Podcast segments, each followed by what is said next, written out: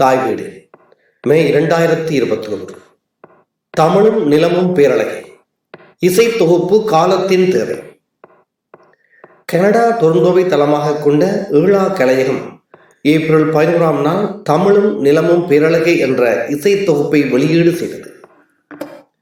இந்த தொற்றுநோய் காலத்தில் எவ்வாறு இந்த வெளியீட்டை இணைய வழியாக நடத்தப் போகின்றார்கள் என்ற கேள்வி எழுந்திருந்தாலும் அதை ஏற்பாட்டார்கள் இணைய வழியாக செவ்வனவே செய்து முடித்திருந்தார்கள். முதலில் ஈழா கலையகம் என்ற இந்த அமைப்பின் பின்னணியை தேடியது ரவீன் விநாயகமூர்த்தி சிவா நாகமணி பொன்னையா விவேகானந்தர் என்ற மூவருமே.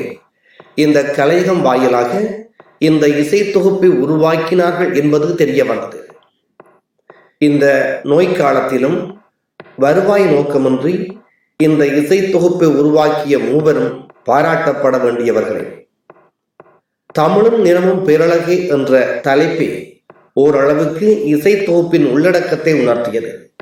ஆவலோடு நானும் வெளியீட்டு நிகழ்வில் கலந்து கொண்டேன். குறித்த நேரத்தில் இணைய வழியாக தொடங்கிய இந்த நிகழ்வு தொடங்கிய பத்து நிமிடத்துக்குள்ளேயே நூறு பேர் இணைந்து கொண்டிருந்தமை ஆச்சரியமாக இருந்தது.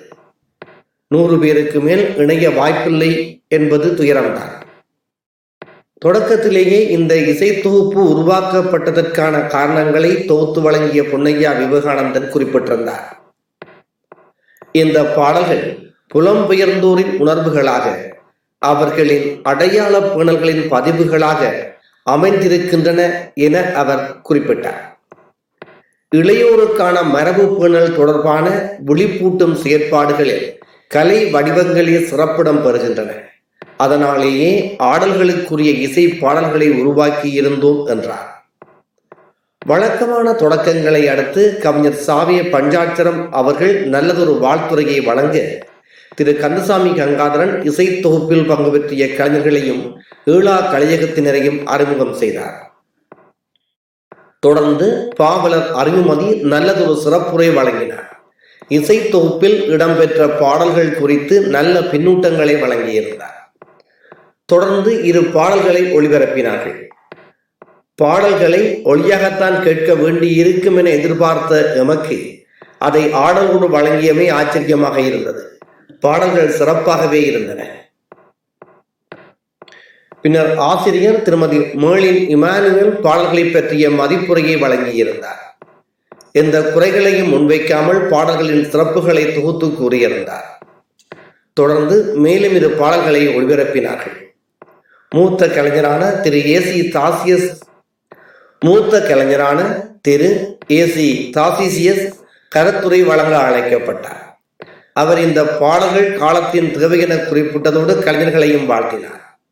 உண்மையிலேயே பாடல்களை எழுதியவர்களும் பாடியவர்களும் இசையமர்த்தவரும் சிறப்பாகவே பங்காற்றியிருந்தனர் அவர்களை பற்றி பார்ப்போம். முத்தமிழ் என்ற பாடல் தமிழ்மொழி மீதான பற்றை சற்றே வித்தியாசமாக வெளிப்படுத்தியது. அறவழிதான் எங்கள் பண்பாட்டு மரபு தமிழ்மொழிதான் எங்கள் செயற்பாட்டு சிறகு.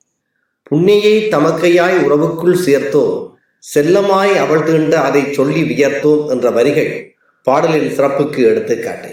இதை பாவலர் அறிவுமதி எழுதியிருக்கின்றார். பாடகி ஸ்ரீவர்த்தினி இந்த பாடலை பாடியிருக்கின்றார். தமிழர் திருநாள் கொண்டாடுவோம் என்ற பாடல் பொங்கல் விழாவின் பெருமையையும் தமிழை பேணி காக்க வேண்டிய தேவையையும் உணர்த்தியது. பாடலை திரு வசீகரன் சிவலிங்கம் எழுதியிருக்கின்றார். பாடகர் முகேஷ் பாடியிருக்கின்றார். தமிழும் நிலமும் பேரழகை என்ற பாடல். தமிழர் தமது மரபுகளையும் இனத்தையும் பேணிச் செல்ல வேண்டிய அவசியத்தை வெளிப்படுத்துவதாக அமைந்தது. இந்த பாடலை கவிஞர் பொன்னையா விவேகானந்தன் எழுத கனடிய தமிழரான இளம் பாடகி சின்மகி சிவகுமார் பாடியிருக்கின்றார். கனடாவில் வாழும் எழுத்தாளராகிய தமிழ்நதி பொங்குக இனமே பொங்குக சனமே என்ற பாடல் தாயக அழகையும் நினைவுகளையும் ஒருங்கிணைத்து சிறப்பாக எழுதியிருந்தார். இந்த பாடலை பாடகர் வி. எம். மகாலிங்கம் பாடியிருக்கின்றார். ஓயமாட்டோம் ஓயமாட்டோம் என்ற பாடல் தாயக மண்ணின் தேவைகளையும் புலம் பெயர்ந்தோரின் பங்களிப்பையும் உணர்த்துவதாக அமைந்திருந்தது. இந்த பாடலை திரு. பவன் பாடியிருக்கின்றார். இந்த பாடல்களுக்கு இசையமைத்தவர் திரு விக்டர் உதயா. ஐந்து பாடல்களையும் ஒன்றின் சாயல் மற்றொன்றில் இல்லாதவாறு சிறப்பாக இசையமைத்திருந்தார் என்றே கூற வேண்டும். அனைத்தும் ஆடலுக்குரிய பாடல்களாக அமைந்திருந்தன. நிறைவில் திரு ரவீன் நாயகமூர்த்தி நிறைவுரை ஆற்றினார்.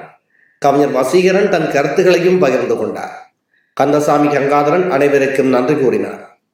ஐந்து பாடல்களில் நான்கு பாடல்களுக்கு ஆடல்களை உருவாக்கி இருந்தார்கள் எல்லாமே வெளிப்புற படப்பிடிப்புகளாக இருந்தன.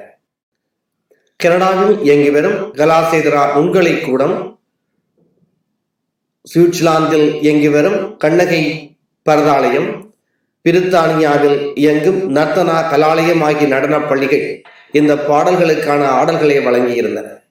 உண்மையிலேயே பாடல்களின் வரிகளும் இசையும் பாடியவர்களின் குரல்களும் சிறப்பாக இருந்தன. இந்த பாடல்கள் காலத்தின் தேவை என்பதில் மாற்று கருத்துக்கு இடமில்லை. நன்றி